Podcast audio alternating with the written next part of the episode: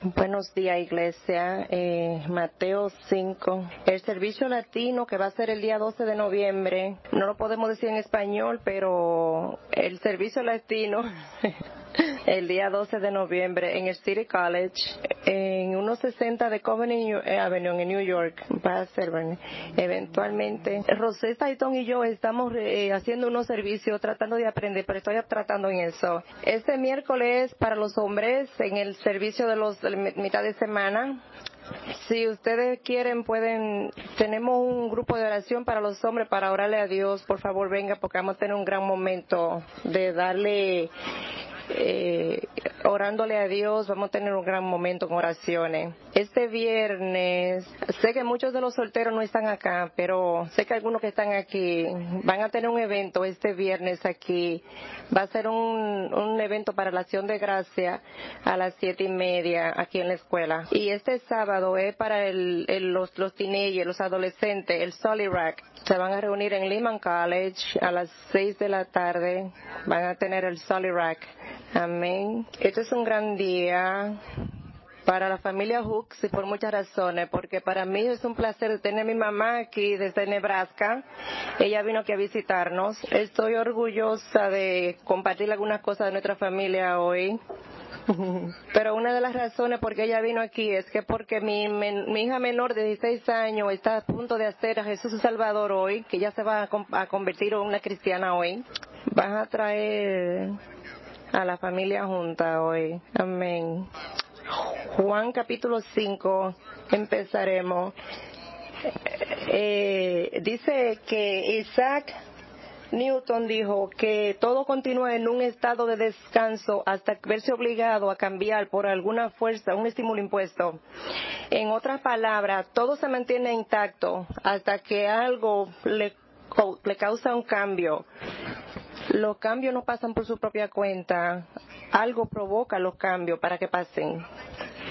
Y yo creo que en nuestra vida todos reconocemos que necesitamos cambiar algunas cosas en nuestra vida. Y todos queremos y todos sabemos que está ahí. Pero que solamente porque sabemos no quiere saber que lo hacemos, sino que tenemos que tratar para hacerlo. Eso es lo que quiero hablar hoy. Esto es una escritura muy importante en la historia de nuestra Biblia que no ha cambiado y nos puedes ayudar a hacer el cambio para ver cómo nosotros podemos hacer las cosas en los cambios en nuestra vida. En Juan 5 capítulo 1 dice, en algún tiempo los judíos celebraban una fiesta y Jesús volvió a Jerusalén. En Jerusalén, cerca de la puerta llamada de la oveja, hay un estanque, en hebreo se llama Betzada, Betzazá, tiene cinco pórticos en los cuales se encuentran muchos enfermos, ciegos, cojos, tullidos y echados en el suelo. Había uno entre ellos, un hombre que se estaba enfermo desde hacía 38 años. Cuando Jesús lo vio allí, acostado en se enteró del mucho tiempo que llevaba así. Le preguntó, ¿quieres recobrar tu salud? El enfermo contestó, Señor, no tengo a nadie que me meta en el estanque cuando se mueve el agua. Cada vez que quiero meterme, otro lo hace primero. Jesús le dijo, levántate, alza tu camilla y anda. En aquel momento el hombre recobró la salud, alzó su camilla y comenzó a andar. Pero como era sábado, los judíos dijeron al que había sido sanado, hoy es sábado, no está permitido llevar tu camilla. Aquel hombre le contestó, el que me devolvió la salud me dijo, alza tu camilla y anda. Ellos le preguntaron, ¿quién, es quién te dijo? Alza tu camilla y anda. Pero el hombre no sabía quién lo había sanado, porque Jesús había desaparecido entre la mucha gente que había allí. Después Jesús lo encontró en el templo y le dijo, mira, ahora que estás sano, no vuelvas a pecar para que no te pase peor. El hombre se fue y comunicó a los judíos que Jesús era quien le había devuelto la salud. Vamos a orar. Oh Dios, gracias por este día. Gracias por permitirnos tener este momento aquí, Señor. Yo te oro, Señor, para que tú ayudes nuestros corazones para curarnos como usted quiera que nos curemos. Ayúdanos para que caminemos de aquí con lo que usted quiera que caminemos de aquí, Señor. No solamente palabras que salgan de mi boca, sino las cosas que usted quiera que ellos escuchen. Eso no es solamente un servicio de la iglesia, Señor. Esto puede ser un cambio de vida para cada uno de nosotros aquí si nosotros escuchamos tu palabra. Señor, lo amamos, le damos la gracia en el nombre de Jesús. Amén. Jesús vino de Canaán a Jerusalén para celebrar el festival grande. Y quieren que sepa que Él es el, la oveja de Dios que él fue hasta la puerta de la ciudad donde sacaron las ovejas para hacer sacrificio en el templo, donde por eso fue que le pusieron que era la, oveja de Dios, lo que sacrificaban por nosotros. Una vez que estaba fuera de la ciudad, fue a Bethseda, la Betatzá. Estaban los ciegos, los mudos, todas las personas enfermas.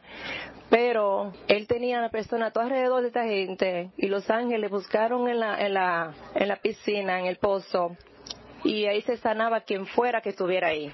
Ellos están todos buscando a ver cómo podía hacer un, milagro para poder entrar al, estanque. Seas verdad o no, eso era de la manera como ellos creían. La persona tiene pensamiento de creencia de esa manera. La la catedral de Lourdes, en el sur de Francia, la gente van ahí y se sienten que van a curarse, ven las estatuas y, y hay un lugar que la gente van ahí y cuando están en ese lugar creen que se curan.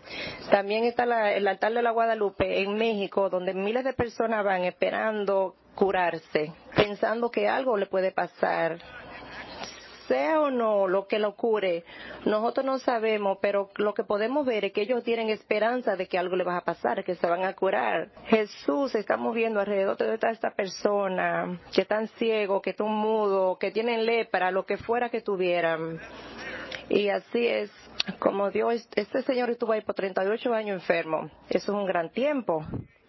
38 años. ¿Por qué Jesús curó a esa persona? No sabemos. La Biblia no dice por qué él estaba deshabilitado por 38 años, no tenemos idea, pero lo que sí sabemos es que este señor no fue hacia donde Jesús. Muchas personas en la Biblia dicen, Jesús, ten misericordia de mí, ven, ayúdame, ayuda a mi hijo. Este hombre ni siquiera estaba en esa área esperando que Jesús fuera a ayudarlo. Él estaba sentado ahí esperando. Lo que vemos aquí en el verso 1 es, en algún tiempo Jesús, los judíos celebraron una fiesta y Jesús volvió a Jerusalén. En Jerusalén, que estaba cerca de la puerta llamada La Oveja, hay un estanque que se llamaba Bethesda. Tiene cinco pórticos. Habían muchos nombres de personas que estaban ahí, los, los ciegos, los cojos, por eso que él quiere decir que por qué Jesús sanó a esta persona particularmente el nombre de Betzatá quiere decir la casa de la misericordia. Quiero ponerle tres puntos que quieran, quiero que aprendan de esta, de esta situación. Pero le voy a dar también tres soluciones de cómo ayudar. Le voy a mostrar el problema, pero también le voy a mostrar la solución. Jesús caminó hasta ese joven y en el versículo 6 dice, cuando Jesús lo vio allí acostado, se enteró que mucho tiempo llevaba así, le preguntó, ¿quieres recobrar tu salud? ¿De verdad quieres sanarte? Ustedes tomen esta pregunta en nota y escríbanla, porque quiero que ustedes piensen acerca de esta pregunta que le voy a preguntar. ¿De verdad quieres cambiar? Una persona puede hacerla de diferente manera. Puede ser 40, 50, 60 años. Y tú llegas al punto de ¿por qué cambiar ahora? Yo he estado así toda mi vida. Muchas personas pueden estar de una manera y pensar, yo no soy tan malo como otra persona. Si nosotros podemos encontrar otra persona que es peor que nosotros, es muy fácil para ver que no podemos cambiar. Yo soy una persona buena, yo no tengo por qué cambiar tanto. Yo tengo alguna casa que tengo, alguna cosa que tengo que trabajar en ella y otra persona dice, yo estoy pasando trabajo, estoy sufriendo por algo pero yo he estado en la iglesia por tantos años y la iglesia se convierte en una rutina para ti. Pero tú sabes que tienes que ir a la iglesia y tú dices, yo no voy a faltar a la iglesia, no voy a faltar la contribución. Yo no soy tan malo. Yo tengo algunas cosas, pero yo no soy tan malo como una persona. Tienen que recordar, esta persona no, no buscaba a Jesús. Aunque esté en una situación, eso no, es, no era tan mal Tú puedes estar en una situación y estar enfermo por tanto tiempo que tú ni siquiera piensas que algo está malo contigo. Pero cuando Jesús lo vio, él le dijo, ¿tú quieres sanarte? Aquí está el punto. Alguna ese hombre estuvo enfermo por 38 años y puede ser la pregunta más tonta que tú le preguntes. ¿Tú te quieres sanar? Claro que me quiero sanar. Pero Jesús no le preguntó esa pregunta. Pero para Jesús preguntarle eso quiere decir que ese hombre necesita tomar responsabilidad y contestarle la respuesta ah, y contestarle la pregunta a Jesús. ¿Tú te quieres sanar? Cuando tú le contestes esa, pregunta, tú tienes que preguntarte, ¿de verdad yo me quiero sanar? Sobre lo, todos los 38 años que él estuvo enferma, él estuvo ahí sin pensar en más nada que su enfermedad. Él tuvo una vida buena porque todas sus personas lo ayudaban por su condición enferma, médica que tenía. Pero a veces nosotros como nos quedamos así para vivir de los demás. Hay personas que van a los casos extremos para hacer diferentes cosas aquí está este hombre que, le, que no contestó la pregunta, ¿tú te quieres sanar? Pero si él se sana, él nunca va a tener la, la, misericordia de otra persona, él va a tener que salir, buscar un trabajo, trabajar fuerte, mirar a ver qué él tiene que hacer. Él está sentado ahí, porque yo tengo que hacer todas esas cosas cuando yo puedo quedarme sentado aquí y, y dejar que las otras personas se encarguen de mí? Por eso fue que Jesús le preguntó, ¿tú te quieres sanar? Porque en su mente él estaba bien, él no le importaba, él no le gustaba su, condición física porque él quería entrar al pozo, pero él va a tener que hacer cambios si se sanaba. Entonces ese fue el caso. Él se sentía, él se sentía bien como él estaba. Es como cuando tú te conviertes en un cristiano es algo preocupante o miedoso porque tú no tú entras a un lugar donde nunca estabas antes. Si tú quieres convertir en un discípulo de Dios, tú vas, tú puedes actuar como tú eras antes. Tienes que tomar responsabilidades por ti mismo. No puedes actuar así y decir, está bien, yo no soy cristiano. Ahora tú tienes que darte cuenta que eres responsable, que estás sirviéndole a Dios. Y por eso que algunas personas no se convierten en cristianismo porque no quieren tener responsabilidad. Por eso que muchas personas no quieren sentirse esa responsabilidad espiritual.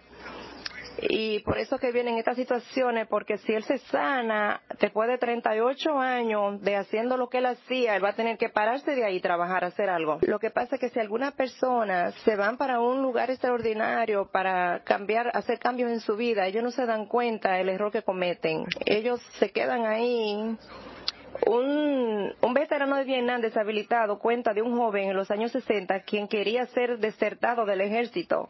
Entonces él se sacó todos los dientes para, para lograrlo. Pero cuando le hicieron un examen físico le declararon inútil porque tenía una condición de pie plano. Se sacó todos los dientes para nada. Eso fue algo que ni siquiera era un problema para él.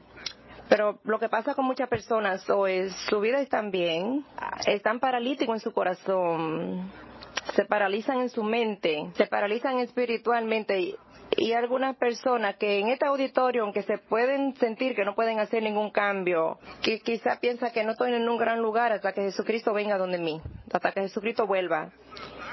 Dios no dejó su hijo que muriera por ti para que tú estuvieras haciendo cosas en todo de tu vida. Él lo dejó haciendo para que tú tuvieras una vida llena. Él no quiere que usted quede en un estado paralítico. Él quiere que tú hagas cambio. Algunas personas están paralizadas espiritualmente. Eso es lo que él dice. Algunas personas se pueden convertir en insatisfechos por la falta de espiritualidad. Tú puedes estar enfermo así como tienes tus secretos. Tú solo puedes estar enfermo de tus secretos. Aunque nos fuimos salvados, nosotros nos preguntamos si tenemos que hacer cambio. Puedes ser un discípulo por 30 años, pero tú tienes que aprender en cómo cambiar y cómo crecer. La pregunta es, ¿tú quieres sanarte? Esa es la pregunta. En otras palabras, ¿tú quieres eh, eh, luchar con las cosas en tu vida? ¿Tú te quieres quedar donde tú estás y no enfrentar la realidad? La pregunta que Dios le preguntó al hombre paralítico, aunque parece eh, ridículo, fueron muy relevantes hacia él y hacia nosotros. ¿Tú quieres ser, enfrentar tu vida? Te voy a preguntar, ¿tú quieres eh, eh, que tu matrimonio esté bien? ¿Tú estás contento de la manera que tú vives solamente con una persona como soltero? ¿Está contento con tener la actitud con los demás? ¿Está feliz eh, discutiendo con las otras personas? Pero si tú discutes en tu, en tu camino a la casa, tú sabes que el demonio está en tu carro. Él, él está en, en el asiento trasero de tu carro. ¿Cuántas peleas tú tienes en tu carro con tu esposa, con tus hijos? Ponte el cinturón. El demonio está en el carro. Tú quieres que las cosas se pongan bien contigo y tus hijos. Tienes situaciones con tus hijos, quieres sentirte bien, quieres sanarte, ¿qué tú vas a hacer para resolverlo? Esa es la pregunta. Muchas preguntas dicen, sí, me quiero sanar, pero ¿qué tú vas a hacer para lograrlo? Yo vivía en Texas y teníamos problemas en mi matrimonio. Yo llamaba, yo buscaba, me mandaba mensajes, yo manejaba y buscaba la forma de cómo resolver mi situación. Y yo esperaba que mi discipulador llegara a su casa, porque yo quería que mis situaciones se arreglaran. Cuando tú de verdad quieres algo, tú buscas la manera de cómo hacer que pase. La pregunta es, ¿tú quieres sanarte? Si hay algunas cosas que tú no sabes contestar ahora mismo, este es el punto uno. Este nada más es mi introducción a esta, a esta conversación. Efesios capítulo 4, el 5. Si tú te quieres sanar, esta es la manera como tú te puedes sanar. Efesios 4, eh, versículo 1. Efesios 4, versículo 1. Efesios 5. Ustedes como hijos de Dios procuren imitarlo, traten a todos con amor de la misma manera que Cristo nos amó y se entregó por nosotros como ofrenda y sacrificio de dolor agradable a Dios. Ustedes deben portarse como corresponde al pueblo santo, ni siquiera hablen de la inmoralidad sexual ni de ninguna otra clase de impureza o de avaricia no digan indecencia, ni tontería, ni vulgaridades, porque esas cosas no convienen. Más bien, alaben a Dios. Pues tengan por cierto que quien cometen inmoralidades sexuales no hacen cosas o hacen cosas impuras o se deja llevar por la avaricia, que es una especie de idolatría, no puede tener parte en el reino de Cristo y de Dios. Que nadie los engañe con palabras huecas, porque precisamente por esas cosas viene el terrible castigo de Dios sobre aquellos que, que, que no lo obedecen. No tengan ustedes pues ninguna parte con ellos. Ustedes antes vivían en la oscuridad, pero ahora por estar unidos al Señor viven en la luz. Pórtense como quienes pertenecen a la luz, pues la luz produce toda cosecha de bondad, rectitud y bondad. Examinen siempre lo que le agrada al Señor. No compartan la conducta estéril de lo que son de la oscuridad. Más bien, sáquenla a la luz.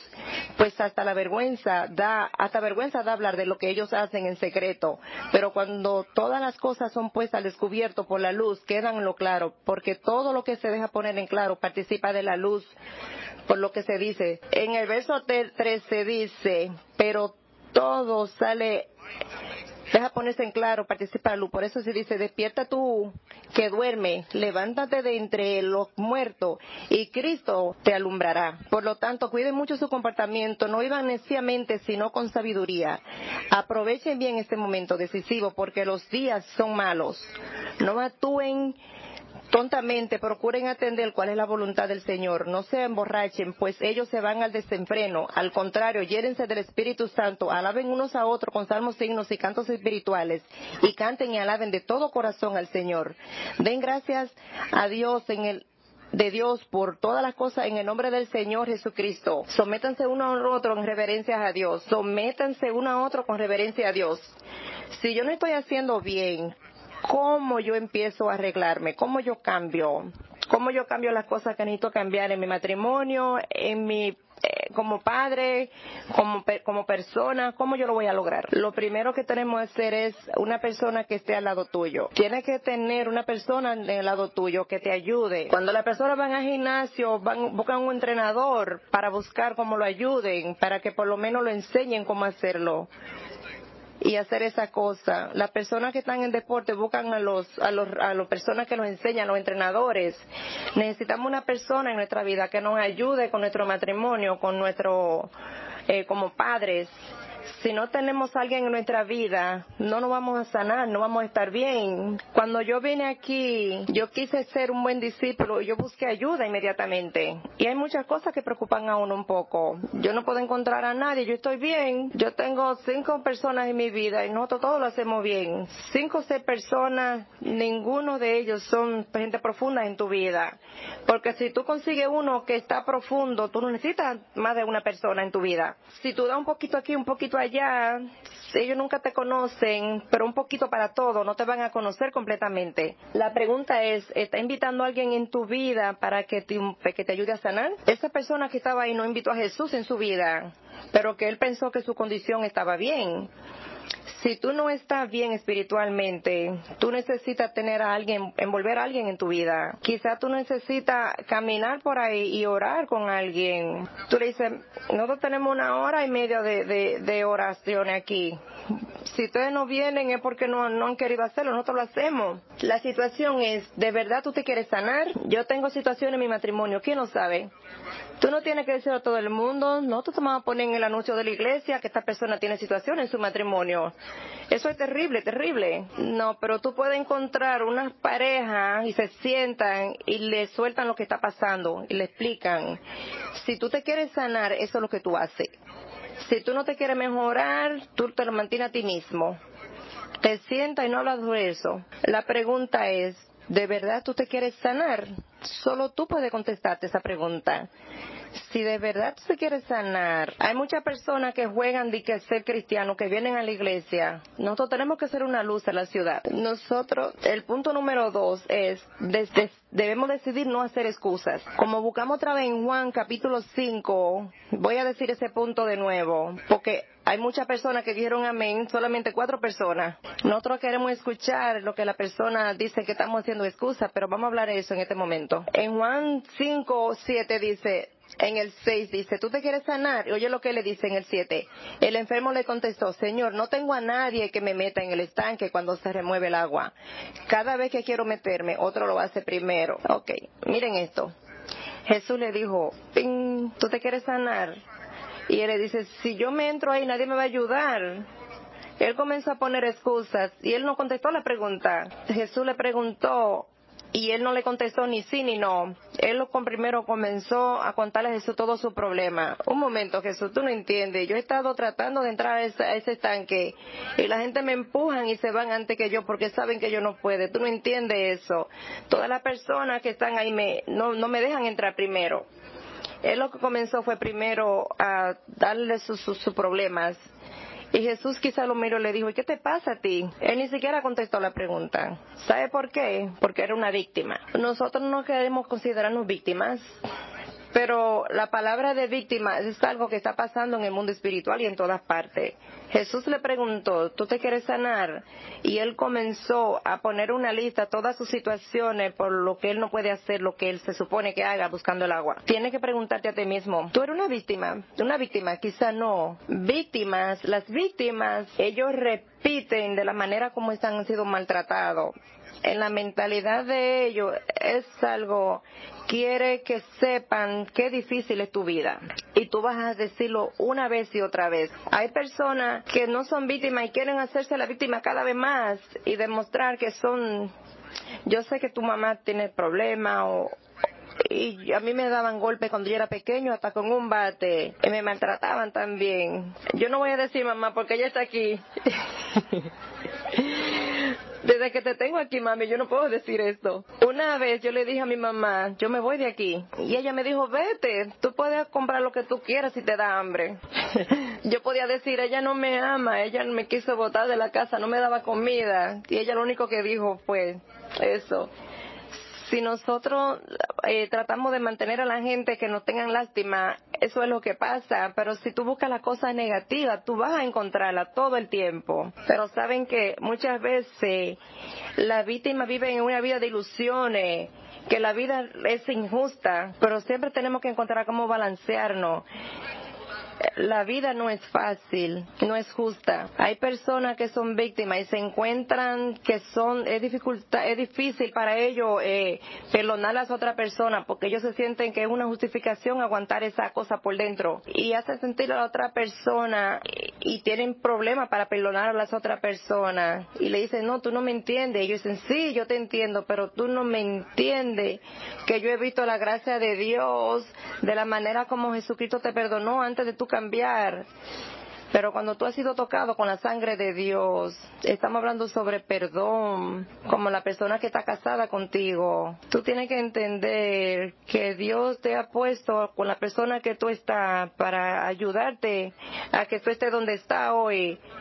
Pero cualquier cosa que tú le hagas a esa persona, tú tienes que hacer un balance. Y por eso Dios lo puse a ustedes ahí, para que estén los dos ayudándose de mutua parte. La persona que tiene una mentalidad de víctima tienen hasta difícil para conseguir amistades porque ellos no confían en nadie. Si tú miras que la persona, si tú ves que la persona están tratándose de esa manera, dicen porque el mundo, ellos están siempre inconformes de las cosas que pasan en el mundo tiene, tengo dos o tres amigos cercanos. En la iglesia hay 34 mil personas tú nada más tienes dos o tres amigos. Tú tienes que entender, en la iglesia somos una familia y tenemos que ayudar uno con otro y nos damos abrazos. ¿Cuántas personas te le dan abrazos los domingos? ¿Viste lo rápido que nosotros ponemos el dedo? Pero cuando tú tiras el dedo, dos para adelante y uno hacia ti. Tú no puedes tirar el dedo. Tú tienes que mantenerte a las cosas para que te puedas sanar. Lo primero que tiene que hacer es decidirte a sanarte. Segundo, tiene que parar haciendo excusas. Recuerden eso. Los cambios, el cambio nunca es posible mientras no aceptamos que tenemos un problema. Yo, yo escuché a alguien diciendo que no eres alcohólico porque él no va a esos miren, a esas reuniones de alcohol. Totalmente en negación. Pero cuando van a, las reuniones de alcohólicos anónimos, se piensa que nada más si van a esas reuniones son adictos. Mira, Lucas capítulo 7, cómo nosotros tratamos con las excusas en el 7, versículo 36. Lucas 7, 36. Un fariseo invitó a Jesús a comer y Jesús fue a su casa. Estaba sentado a la mesa cuando una mujer de mala vida que vivía en el mismo pueblo y supo que Jesús iba y había ido a comer a casa del fariseo, llegó con un frasco de abalastro lleno de perfume, llorando, se puso junto a los pies de Jesús y comenzó a bañarlo con lágrimas. Luego le secó con su cabello, lo besó y derramó el perfume sobre sus pies. El fariseo que había invitado a Jesús al ver esto pensó, si este hombre fuera fuera de verdad un profeta, se daría cuenta de qué clase de persona es, esta que le está tocando, una mujer de la mala vida.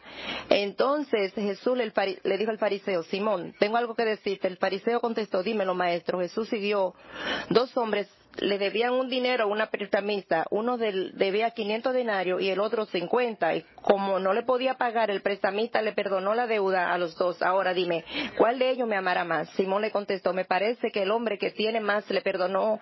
Jesús, tiene razón. Entonces, mirando a la mujer, Jesús dijo a Simón, ve esta mujer entre tu casa, entré a tu casa y no me diste agua para mi pie, y en cambio esta mujer me ha bañado los pies con su lágrima y ha secado con su cabello. No me, no me saludaste con un beso, pero ella desde que entré no dejó de besarme los pies. No pudiste, no pudiste ungüento en la cabeza, pero ella ha derramado perfume en mis pies. Por esto te digo que muchos pecados son perdonados, porque amó mucho, pero la persona que poco perdona, poco ama. Ella fue conocida como la, mejor, la mujer pecadora y es, era una prostituta y todos los hombres la conocían y quizá ella hasta durmió con los hombres que estaban ahí, pero él es más enfocado en las cosas que él ya podía conseguir de Jesús, pero que son todos hombres y yo voy a ser la única mujer ahí. Y ella podía decir que podía hacer en contra de la costumbre para ella estar ahí. Ella pudo hacer todas las excusas pero Jesús fue más importante para ella que lo que la persona pensaran de ella. Esa es una razón porque nosotros hacemos excusa, porque nosotros a veces pensamos en los demás, de lo que la persona, eh, que lo que en realidad es la cosa. No es necesario que hagamos excusas. Si nos enfocamos en Jesús, no tenemos que enfocarnos en otras cosas más que en Jesús.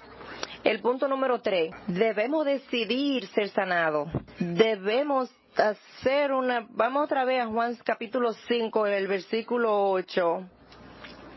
Juan 5, 8. Tenemos que hacer una decisión para sanarnos. Jesús le dijo, levántate, alza tu camilla y anda.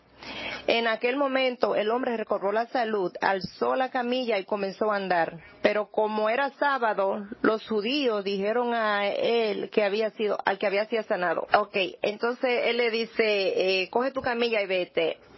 La gente estaba buscando excusas. Vamos a hablar del, del pozo o lo que sea. Él le está diciendo que le den tres meses de lo que sea. Y él le dijo, no, levántate y camina algunos de nosotros necesitamos agarrar nuestra camilla y caminar. El problema es que nos gusta sentarnos y llamar la atención que ni siquiera queremos sanarnos. Tenemos que tomar una decisión para sanarnos. Tengo que hacer algo para cambiar mi situación. Y estas son las cosas difíciles para nosotros. Si tú no estás seguro de tú estar bien con Dios, no te sientes ahí. Tú tienes que empezar a leer la Biblia. Pero tú tienes, tienes que asegurarte que eres un cristiano, no solamente pensar que eres un cristiano, tienes que leer la Biblia, estudiar la Biblia. Porque tú me preguntas que vaya a la iglesia y, no me invitan a estudiar la Biblia? Tú tienes que preguntar a la persona que, y tienes que saber lo que está bien y lo que está mal. Y muchas veces tenemos que saber vivir una vida que inspiren a la otra persona. No tenemos que decir soy cristiano, voy a una iglesia y ya. Pero tú tienes que vivir una vida que inspire a los demás. Todos tenemos la misma decisión esta mañana. Podemos eh, eh, escuchar y dejar las cosas así o escuchar y creer o escuchar e ignorar. ¿Qué yo vas a hacer? ¿Vas a escuchar y creer o voy a escuchar y lo voy a ignorar lo que él dice? El problema es que como nos sanamos, por lo menos no nos sanamos completamente porque no hacemos progreso. Es como tú vas al gimnasio. Cuando tú vas al gimnasio, tú quieres estar en un buen cuerpo. El primer día tú vas, para el día siguiente te duele todo, entonces tú paras Tú quieres los resultados, pero no te sientes bien, entonces tú para. Si de verdad te quieres sanar, tú quieres que tomar una decisión de seguir hacia adelante. Mateo capítulo 5. Yo no lo he perdido a ustedes, ¿verdad? ¿Están conmigo? yo, yo puedo darme cuenta que su Biblia es inteligente como la mía. No hagan excusa. Mira lo que Jesús dice. Mateo 5:27 dice, ustedes han oído que se dijo, no cometan adulterio, pero yo les digo que cualquiera que mira con deseo una mujer ya cometió adulterio con ella en su corazón. Así pues, si tus ojos derechos te hacen pecado, sáquetelo y échalo lejos de ti. Es mejor que pierda una sola parte de tu cuerpo y no que todo el cuerpo sea arrojado al infierno.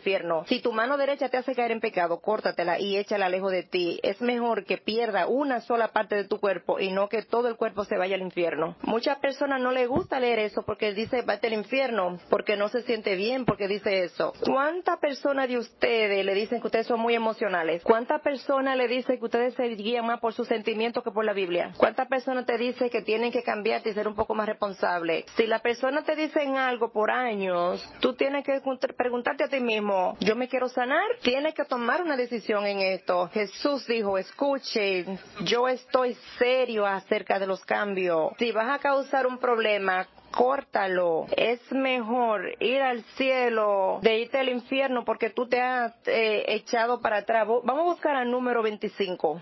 Número 25 del 1 al 9. Número 25. Eh, número 25, versículo 1. Números 25, comenzando en el 1. Yo estoy leyendo en este lado del podio. En el verso 1 dice, cuando, cuando los israelitas se establecieron en Sittim, sus hombres empezaron a corromperse con mujeres moabitas las cuales los invitaban a los sacrificios que ofrecían a sus dioses. Los israelitas tomaban parte en estas comidas y adoraban a los dioses de las Moabitas.